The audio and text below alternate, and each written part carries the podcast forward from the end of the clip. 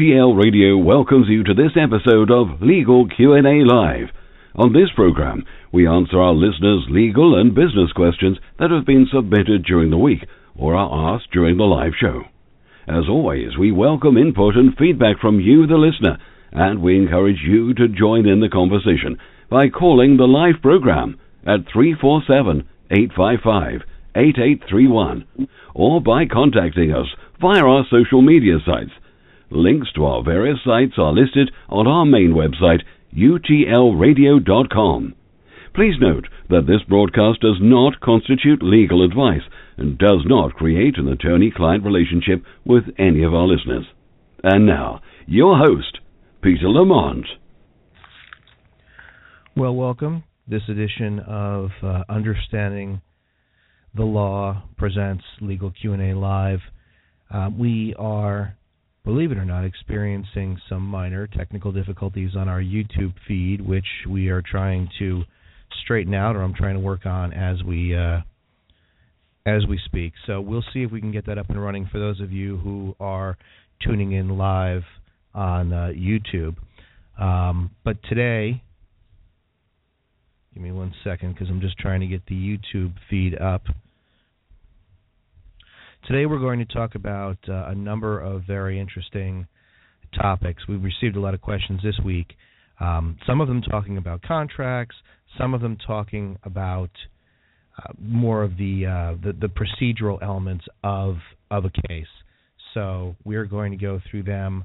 But before we get started, I want to just remind everybody that uh, it's really important for you guys to provide um, us with feedback so that we can have a better understanding of what sort of content you want to see, and then uh, we're able to uh, obviously prepare that, present that to you. So it's important that we get your feedback.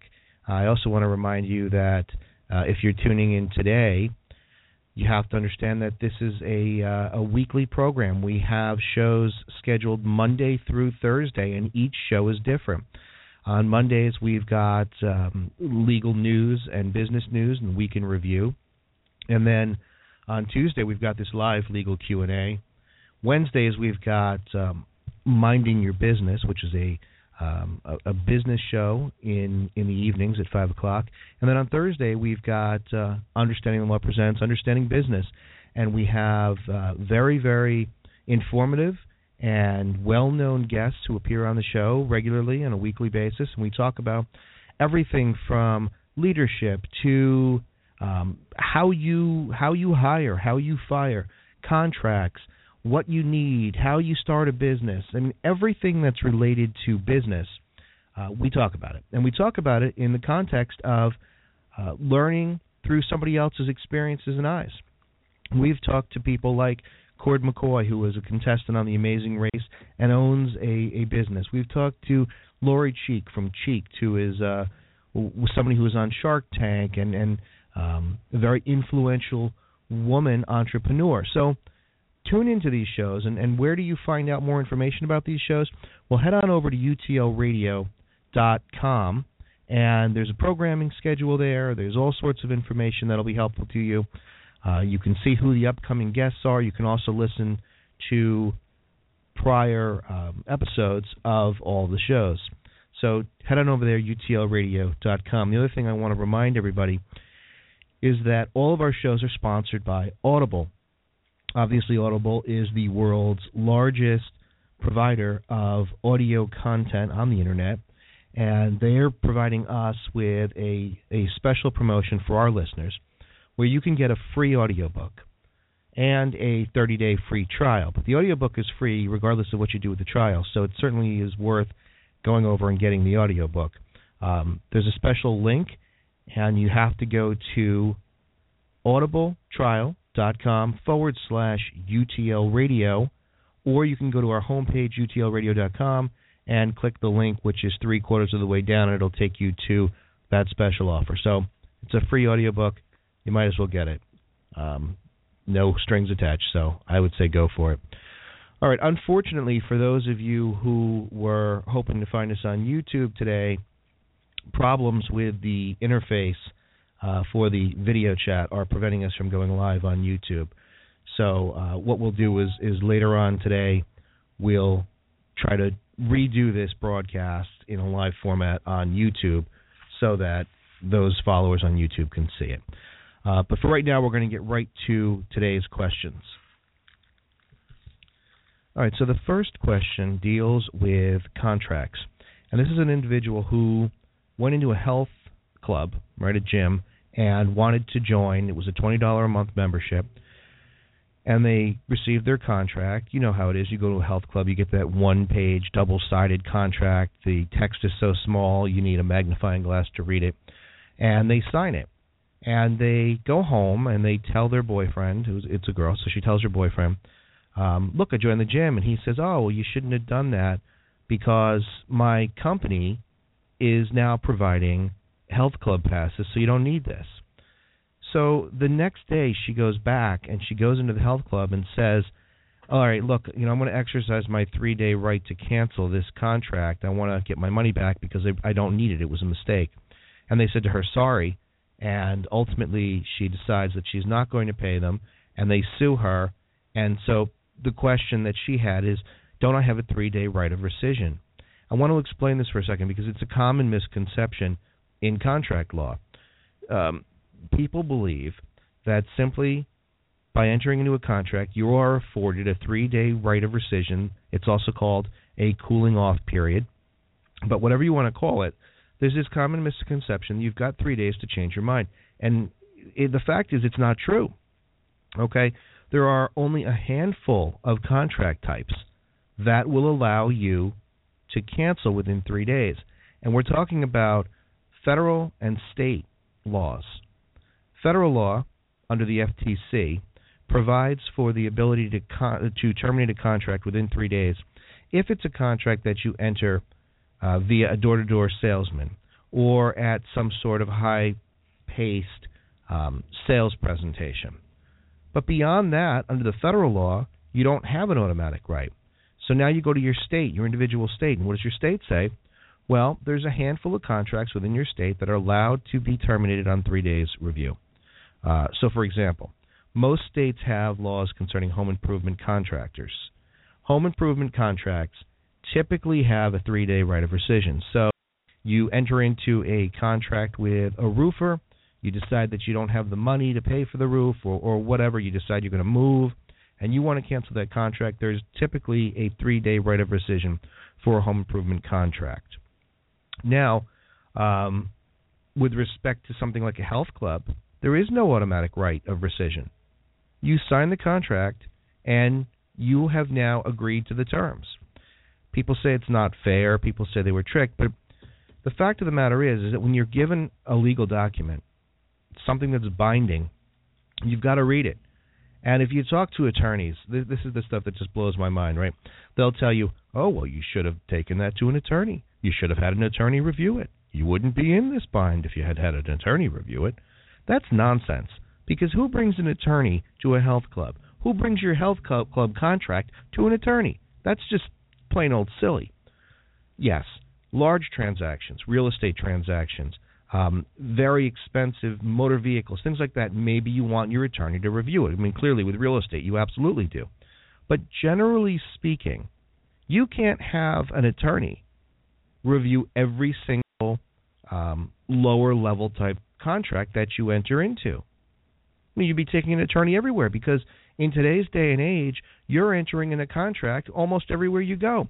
You take your kid to a birthday party at a bounce house, and they have you sign a waiver that says you're not going to hold them liable if your kid gets hurt. Is that a contract? Yeah, kind of. Are you going to take an attorney for that? No. So, for those of you out there listening who have had an attorney say to you, you should have had an attorney review it on a simple contract, um, that's just stupid. So, what do you do? You make sure you read it yourself. Understand the terms, read it yourself.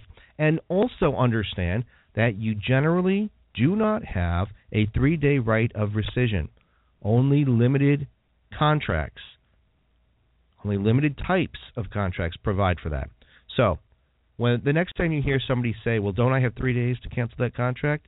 your mind should automatically say, generally speaking, no, but let's see what kind of contract this is. So that's important to understand because I think that most people believe that you are entitled to a three day rescission period. You're not. All right. I want to remind everybody before we move on to the next question. Call in live 347 855 8831 and ask your question during this live broadcast, and I'll be happy to answer it. And remember, um, technical problems with respect to the YouTube live feed, so we're going to be going and, and doing that later on uh, today. But in the meantime, those of you listening, uh, give a call in 347 855 8831. Ask your question. All right, we're going to move along now to the next question, um, which is why should I settle a case? Now, as an attorney, I hear this all the time. Uh, you'll be dealing with a client and you'll suggest to them that it's in their best interest to settle a case, whether they are the plaintiff or the defendant, whether it is a personal matter or a business matter. And uh, oftentimes, you'll hear the person say, Well, I don't understand this. You know, the law's on my side. Why am I going to settle? Well, there's a practical reason for settling a case. And it often can be very hard to understand when you are guided by emotions only. Okay? And what you need to take away from from this answer is emotions do not serve you in a court of law. Emotions do not serve you in a lawsuit. Okay? What serves you? Logic, practicality, having a business minded outlook. Now let's explain. All right, so why do you settle a case? Well, there are a number of reasons. Reasons for settling a case include the cost that you have to incur in moving forward with that lawsuit. For example, what you have to pay to expert witnesses, what you have to pay to an attorney. The next factor is the outcome of the case. Now, when you get to the point where you are going to go to trial, you are putting your fate in the hands of jurors that do not know you, do not understand your issue, generally do not want to be serving jury duty. So put yourself in their place. How many times have you been called for jury duty? And what's your first thought? Oh crap, how the hell do I get out of this? That's your first thought. That's everybody's first thought. You know, including attorneys. When attorneys get served with jury duty, they're thinking to themselves, I can't go to jury duty. So generally speaking, you're leaving your case in the hands of a juror. Okay, so it's uncertainty. You don't know which way it's going to go. You don't know if a juror is not going to like you. Maybe your juror is not going to like your attorney. Maybe your juror thinks that you're petty or that your case is, is meaningless. Maybe they're losing money by not being at work that day, and all they want to do is get out. So they're going to do what the majority decides with respect to the outcome of your case. So, expense and uncertainty are two of the main factors that um, require a deeper look at settlement options. So, at what point in the case do you look at settlement? What if you're right? Right? I've heard this all the time. I'm right. I don't want to settle the case. All right, well, let's talk about this for a second. Now, I'm going to give you an example. So, say, for example, that you have a case that is worth $1,000. It is a breach of contract case with a home improvement contractor. And the law is on your side because he breached his duty. He did not comply with the terms of his contract. He did not finish the job that you had contracted with him to do. And now you legitimately are owed $1,000. Okay? So you file a, a lawsuit and you have to hire an attorney to do it. So let's say that you get some brand new, right out of law school attorney uh, who has very little experience and is going to charge you ridiculously low fees. So let's just use, for the argument's sake here, $100 an hour. This brand new lawyer out of law school, first case, he's good, but he's never had experience. So he's going to take your case for $100 an hour. Now, your damages are $1,000. And he spends an hour or two preparing the complaint. So now you have to pay him $200. And then he files the complaint, and you're responsible for the expenses. So now you are, let's say, $350 in the hole to this attorney. Well, what does that do to your I'm right, I'm entitled to $1,000? Well, it decreases your possible recovery by the $350 that you just paid your attorney. Okay, so now the defendant gets the complaint and automatically he says, "Oh, I just want to get rid of this. We're talking about a thousand dollars. It's not ten thousand. So he calls up your attorney and he says, "Listen, I don't have a thousand dollars to give you, but I'll give you eight hundred. Would you settle this case for eight hundred dollars?" And your attorney calls you and, and says, "Mrs. Smith, I talked to the other side, and um, they have offered eight hundred dollars to settle the case." Now, during the course of this discussion back and forth, you're returning to the other side, you're returning to you, let's say that he has spent another $50 in time. So now you owe him $400. Your maximum recovery is a 1000. You owe him 4. They've offered to settle for 8. You say, "No way. That's not right. I'm entitled to a 1000." Now, had you accepted the settlement, you would have walked away with a net profit or net recovery of $400 because you expended $400 on your attorney. You're now getting $400 in your pocket. But you're stubborn and you don't want to settle, and you believe that your attorney is walking you down this settlement path because he doesn't want to continue on with your case, which is typically not true. However, that's what you believe, so you move forward. So now you receive the answer from the defendant. And now you have to serve discovery demands. And discovery demands, but even if they're basic bare bone discovery demands, you're you're another four hundred dollars in the hole to your attorney. Okay, so now you've spent eight hundred dollars. What could you recover? Two. Do you see how that worked out? Now you're still stubborn because you want your thousand dollars. You you go for a deposition, which is three hours. Now you paid your attorney twelve hundred and fifty dollars. So if you win your case and you get your thousand dollars, you have lost money on this case because you paid your attorney twelve fifty and you recovered your thousand. So this is what I'm talking about from a practical business standpoint. You got to use your mind, use your head. Does it make sense to press forward because emotionally you believe that you're entitled to more money, but at the end of the day you're actually going to lose money? If you were a stockbroker, would you make that investment? If you were somebody who was trading stocks, an individual going to your broker and your broker tells you, "Here's a deal. You put in 1250 and you're going to you know, you're going to bank a 1000, would you accept that? You'd say, "Are you crazy?" So why would you do that in your case? Okay, so that's that's the example where money is the issue. Money, it's it's a pure money decision. It makes better business sense for me to accept an $800 settlement and to net 400 rather than expend more than what I am you know will ever possibly recover and lose money. Right? That makes sense. Now, what if you have a case that's questionable? And here I'm going to give you a great example of a case that I think uh, would illustrate this point.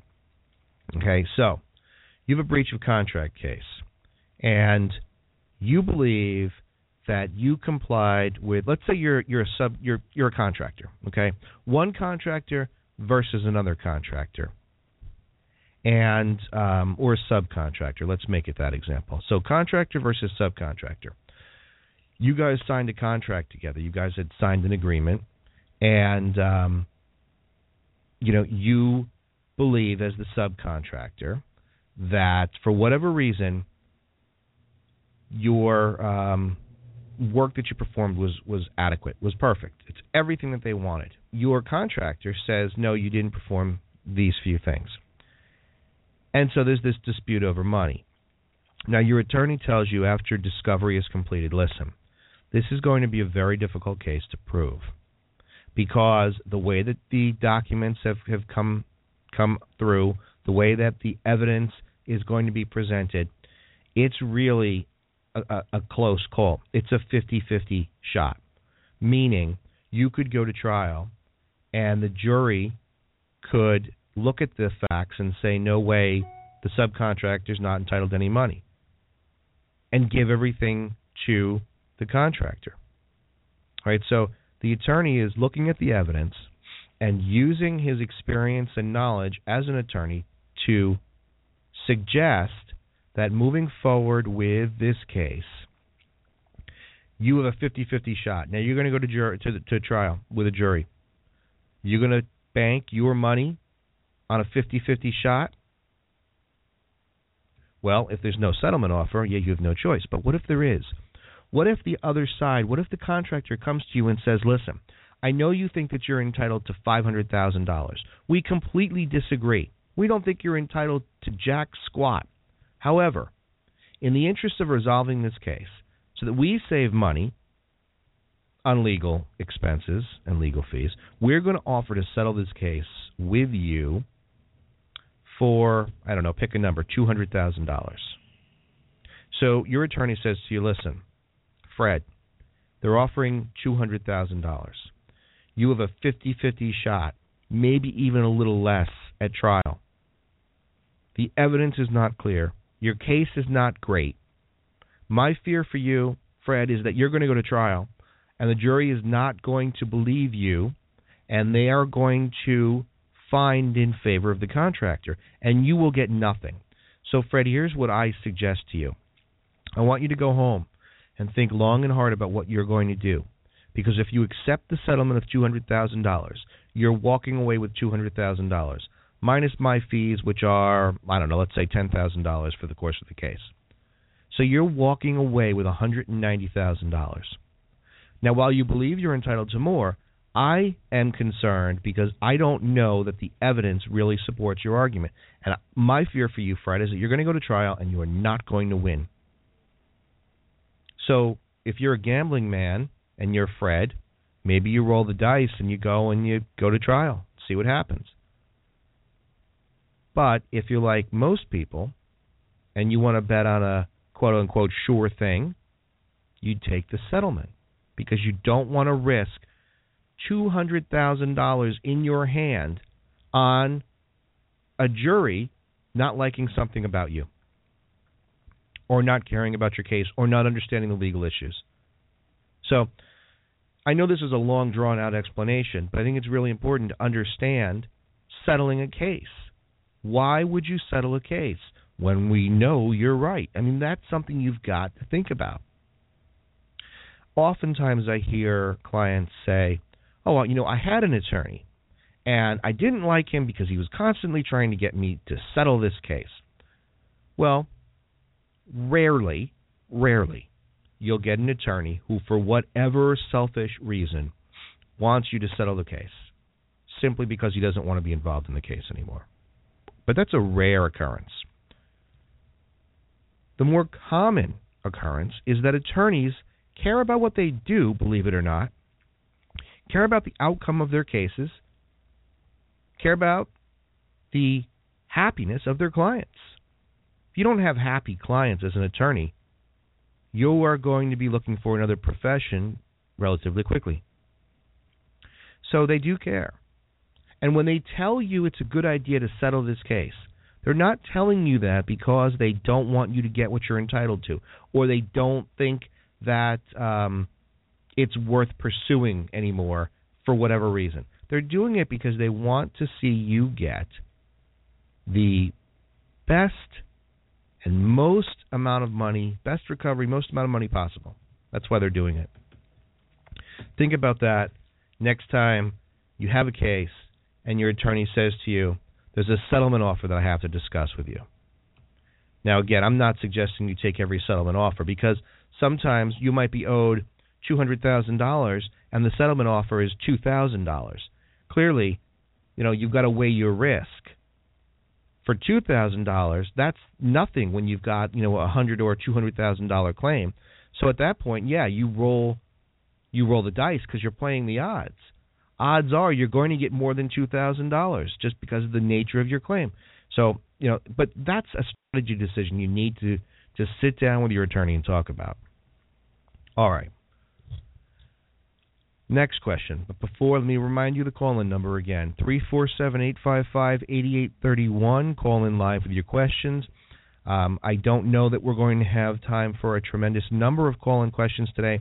And if you are on hold, um, just continue to hang in there. I'll try to get to you. And if not, we'll talk after the program and we'll get your question on the next episode. All right. Moving forward, what is a deposition? I've had this one come up uh, quite a few times. People don't understand what a deposition is. Um, I had I had somebody come in and, and ask me if a deposition is like what happens on uh, The Office. So for those of you who are fans of The Office, there was an episode where Michael um, was being deposed as a witness in Jan, who was his then girlfriend, in Jan's, I believe it was a an employment discrimination case that she had filed against Dunder Mifflin, and it's hysterical. I mean, you sit and you watch it, and it's really funny.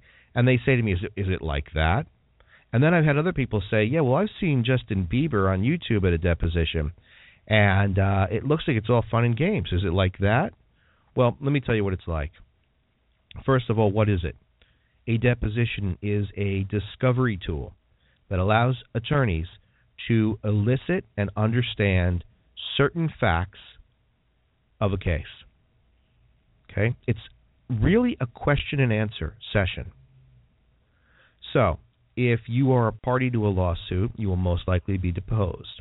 If you are a witness with knowledge of the the incident that's the basis of the lawsuit, you could be deposed. So what happens?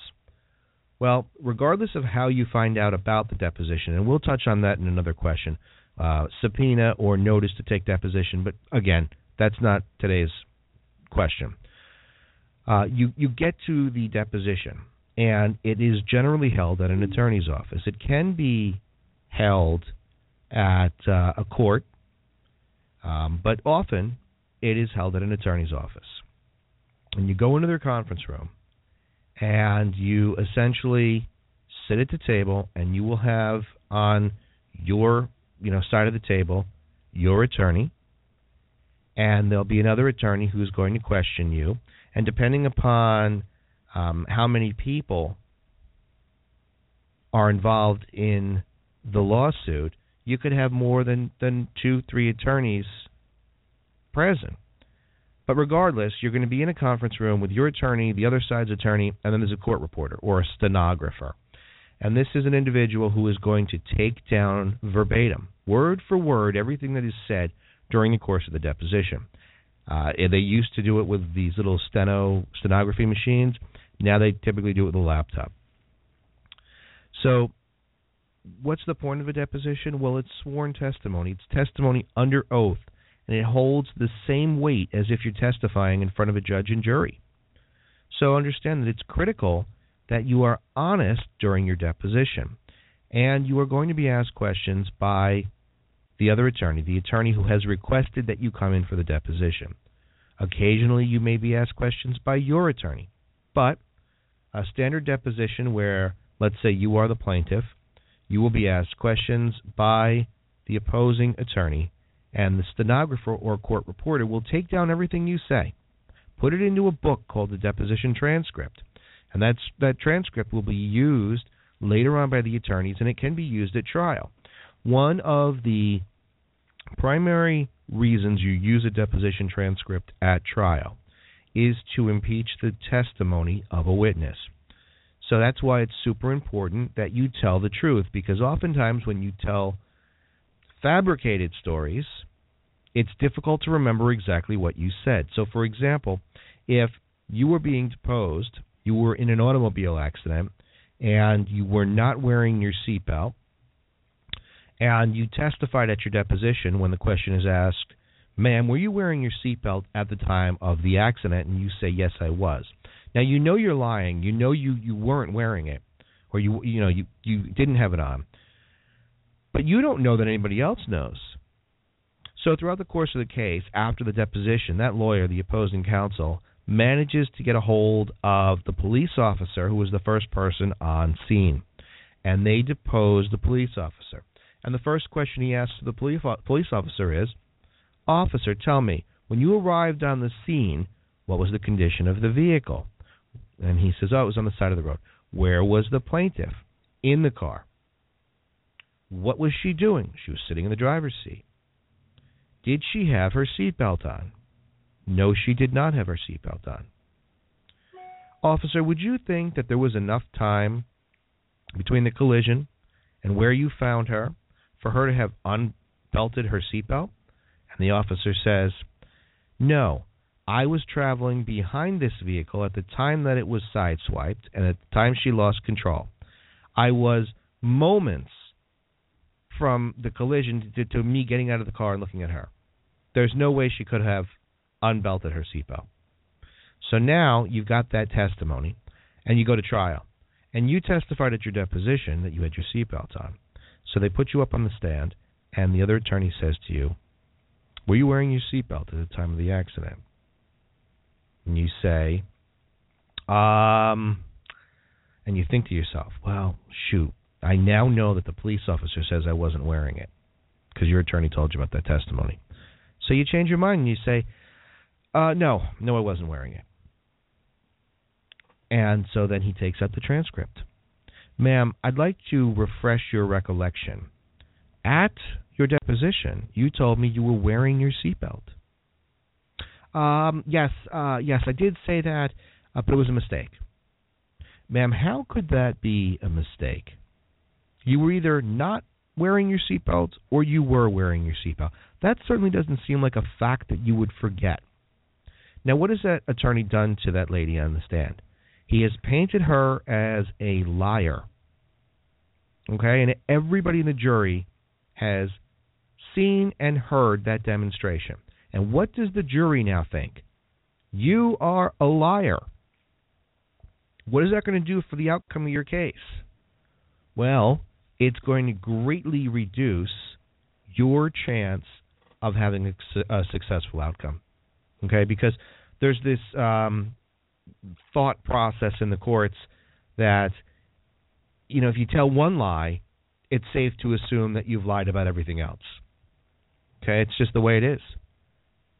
You know, like look at your own friends, right? If you catch somebody in a lie, do you then trust them without question, or do you think to yourself the next time, well, he or she lied to me the first time, maybe he or she is lying to me now? Same with a deposition. So a deposition is sworn testimony. You are testifying under oath, just in an informal setting, be it your attorney's office or courthouse, courtroom. Um, very important you need, by the way, to be fully prepared for your deposition testimony. If you have an attorney and you're going in for a deposition and you have not met with him or her prior to your deposition to go over what will be asked and how you should handle the questioning, you need to call your attorney and say, I understand my deposition is next Tuesday. Are we going to have an opportunity to sit down and address some of my concerns? and how a deposition would go. You need to do that immediately. All right, moving on. What is an affidavit? So, an affidavit is another um, device that has the similar weight as deposition testimony or testifying in court. An affidavit is a sworn statement. All right, this time it's going to be in writing. There's not going to be an oral statement like at a deposition, which ultimately is reduced to writing, but um, you're going to put in writing your statement of, of whatever you are, are talking about. Uh, you know, if you are a witness and you're going to sign an affidavit and you say, yes, I know that Sally Smith was sexually harassed at the workplace. You write that down, you sign it, it's signed in front of a notary that's as good as testifying in front of a judge and a jury. So, again, similar to a deposition, we're talking about sworn testimony, and sworn testimony must be accurate because if it's not, you will be painted as a liar. It's also, by the way, uh, illegal to lie under oath, and there have been many judges on the local levels, the state levels, and in the federal courts who have penalized people, held them in contempt for lying under oath. So be aware of that. Affidavit, same sort of thing. You lie on an affidavit, you're lying under oath, and you are going to get caught for sure. All right. Um, let's go to some questions that have come in since I've been on the air. All right, question Can I be arrested for not going to court in a contract dispute? I'm defendant number two. It's a rent own gone bad. All right, now this is um, this is a good question. If you don't show up in a civil case, can you be arrested? The general answer is no. There there is an exception, and I'll explain that briefly. But let's go back for a second. What happens if you don't show up to court or you don't answer a complaint in a civil case? Well, what will happen is that the plaintiff will move for a default judgment, meaning you didn't appear in the case, and now um, he is requesting that the court give him a judgment against you for whatever he had been asking for in the complaint, simply because you didn't make an appearance in the case. Can you be arrested for that? No. If you have a default judgment against you, can you be arrested for it? No. Now, when an attorney goes to enforce a default or a judgment in general, be it obtained by default or otherwise, when an attorney attempts to collect that judgment, there are a number of procedural means available to him or her, one of them being an information subpoena. An information subpoena is served upon you, the defaulting uh, individual or the the person whom the judgment is against, and you are required to provide various information, oftentimes information including the name, address, and bank account number, so that the holder of the judgment can try to collect against you. Now, what happens if you ignore the information subpoena? Well, you'll get another one. What happens if you ignore that one? it is possible for a civil plaintiff to apply to the court for an order holding you in contempt because you failed to comply with the information subpoena. Is it possible for you to have an arrest warrant issued for being in contempt of court for failing to respond to an information subpoena? And the answer to that question is yes. So, in a civil case, do you have to worry about going to jail if you do not enter uh, an appearance or otherwise participate in the case? The answer is no. If a judgment is obtained against you and the plaintiff seeks to enforce or collect on that judgment, and you don't answer the procedural documentation that is sent to you, can you be arrested? Theoretically, if a contempt order is entered, an arrest warrant could be issued. But you have to understand this is completely different than criminal law. In a criminal law case, if you don't show up for your arraignment, you don't show up in criminal court, yeah, there's going to be an arrest warrant. Different animal completely. Um, but that's a good question. Okay, next question. In civil law, if someone makes accusations without evidence, can you have a lawsuit immediately dismissed? Well, one rule of thumb you should know about with respect to lawsuits there's nothing immediate. Nothing. Just the courts work on their own speed, attorneys have other clients and cases, so nothing's going to happen immediately. Okay, keep that in mind. But let's get to the, the heart of this question. If there's no evidence, can you have the case dismissed? It depends on the nature of the case. So, somebody files a complaint and says that you breached a contract, and your defense is, I never signed a contract with you. When you get served with a complaint, you can have your attorney file a motion to dismiss on the grounds that there is failure to state a cause of action in the complaint. The failure to state a cause of action is based upon your contention that you never entered into a contract. And maybe some of that information will be conveyed in your motion, and is it possible for the court to dismiss the case based on your motion to dismiss? Yes, it's possible. Probable? Well, it's hard to say. Possible. Most times, uh, a motion to dismiss is just going to look at the pleadings And if the pleadings are good on their face, they're going to allow the case to continue. And then throughout discovery, you will be able to show that the plaintiff who's suing you doesn't have any evidence. Now, of course, you're incurring expenses as you go and attorney's fees. Keep that in mind. But at the end of the discovery period, you file a motion for summary judgment. And we've talked about that in some of our videos on YouTube. So if you head over to the YouTube page, you'll be able to check out that video. What is a summary judgment motion? Um, but getting back to the to the point, so you could file a summary judgment motion and argue that there's no evidence to support the plaintiff's claim. And in the case that we're using as an example, where you believe there's no contract signed, and in fact the plaintiff was unable to produce a signed contract, then yes, win on summary judgment, the case would be over. Is it immediate as this this asker of the question asks? No, not at all. The only hope for quote unquote immediacy is by filing a motion to dismiss, and again, typically motions to dismiss are um, less sort of evidentiary based. They look at the pleadings on their face, and if the pleadings state a cause of action, then you've got to litigate that case, go through discovery, and then if there's no discovery to prove your your case, then you file a motion for summary judgment. Okay, let's see if we can get through one more.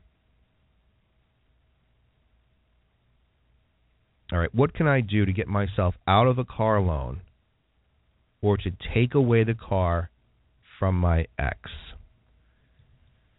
Well, there's there's two questions here. What can I do to get myself out of a car loan? Well, in general, remember we talked at the top of the show about this idea of a 3-day right of rescission and do I have the right to get out of a contract? And we determined that the answer is typically no. So now you have a motor vehicle contract.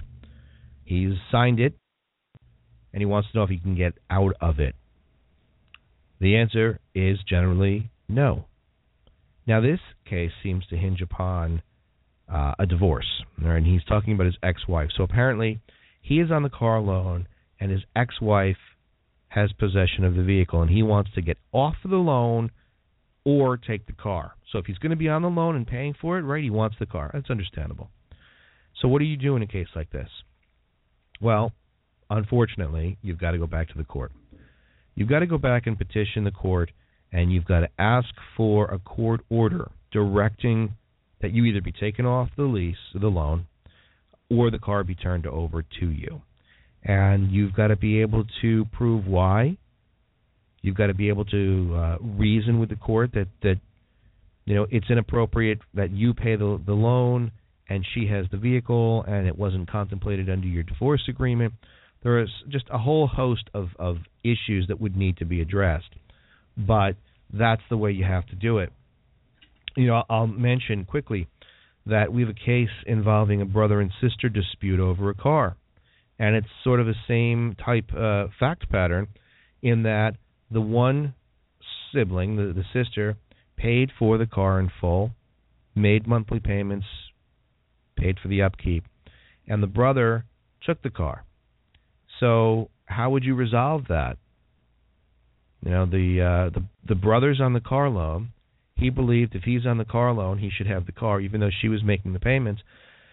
It's interesting, but it it it can only be resolved, unfortunately, because most both parties won't sit down and talk through litigation, and that's what would probably happen to the asker of this question in this case you're dealing with an ex-wife.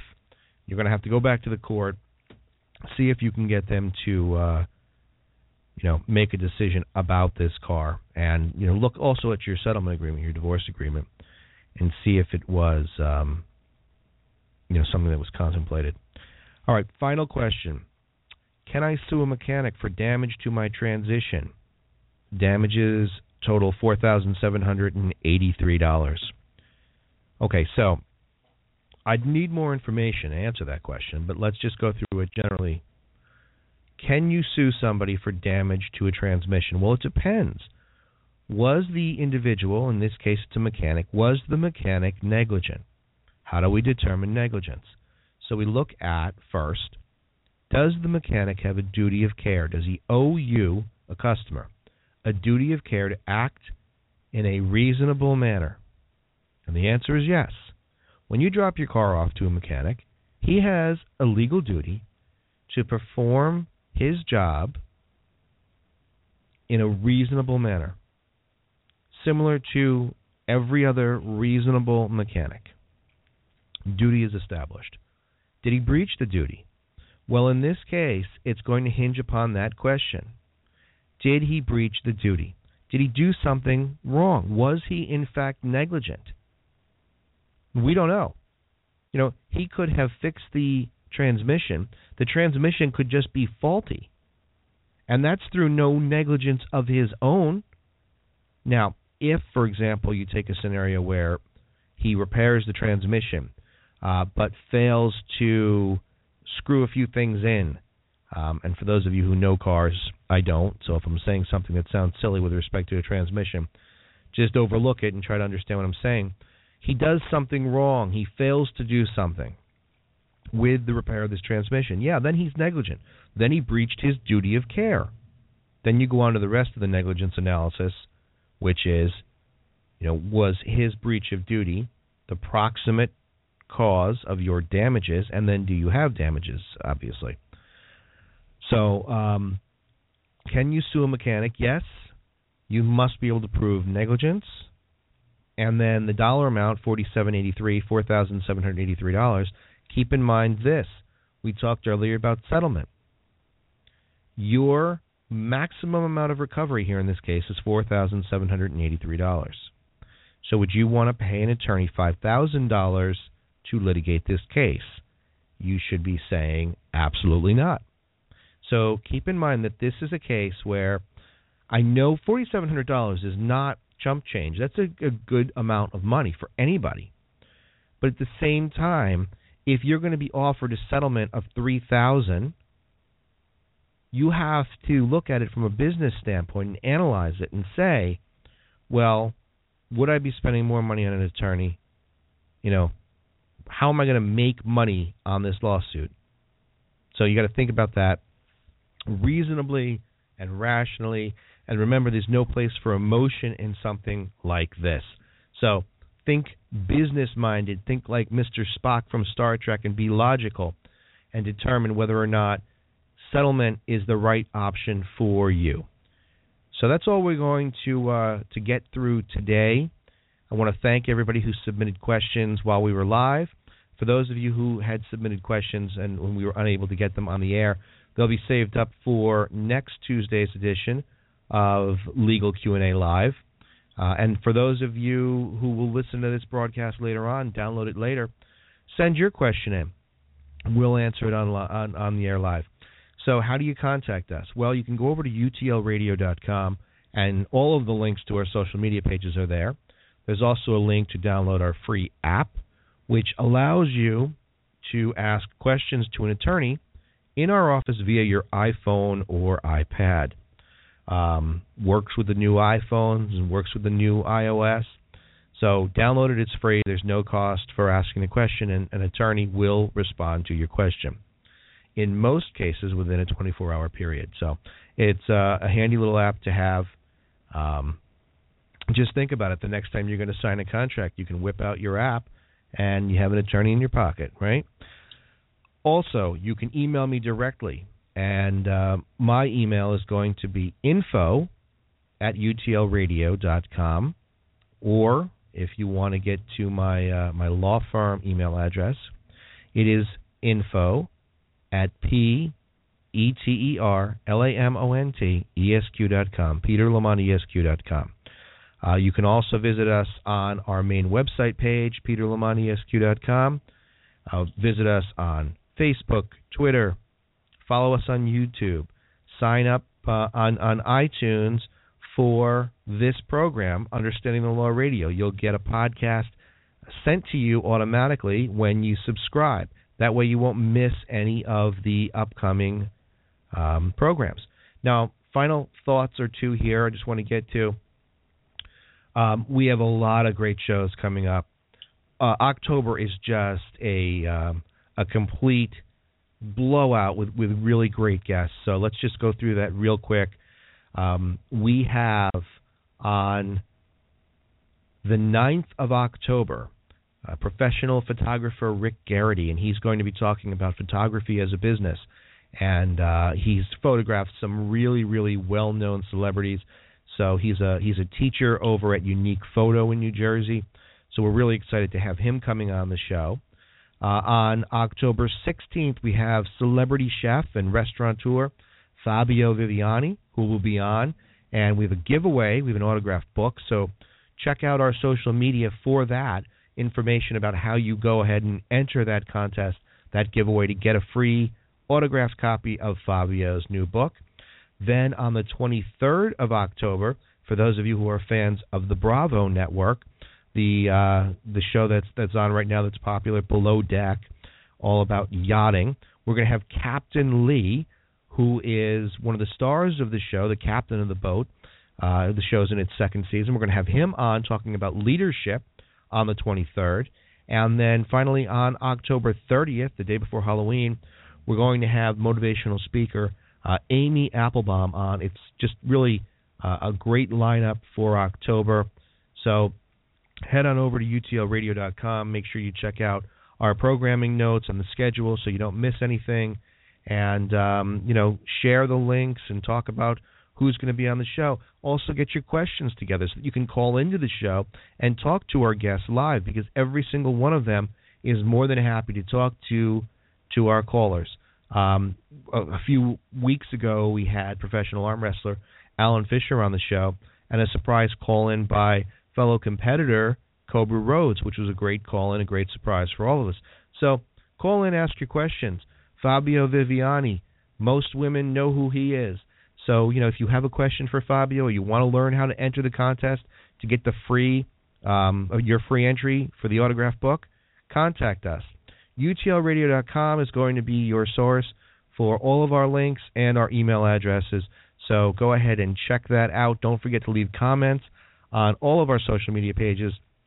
Let us know what you like, what you don't like, what you want more of, and that way we can prepare that content for you. Because remember, my you know my my reason for doing this is to try to give back to the community and to help people have a better understanding of the law which can sometimes be complex and also can sometimes be way overblown by attorneys so hopefully this helps explain some of that legal mumbo jumbo if you will I want to thank everybody for joining me. Thank you for downloading this episode. Don't forget to leave your feedback and comments. And uh, tune in tomorrow night, 5 p.m. Eastern Time, as Understanding the Law Radio presents Minding Your Business. We're going to be talking about employee background checks and implications of the ban the box laws that have been passed in numerous states and what sort of impact that's going to have on your ability as either an employer or a prospective employee when uh, you know you're you're being interviewed and background checks are being done or requested. So that's tomorrow night. That's going to be a live show.